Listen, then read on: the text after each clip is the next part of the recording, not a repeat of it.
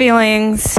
We all go through feelings frustrating feelings, stressful feelings, spiritual feelings, mom feelings, being a business owner feelings, um, being stressful, frustrated, angry.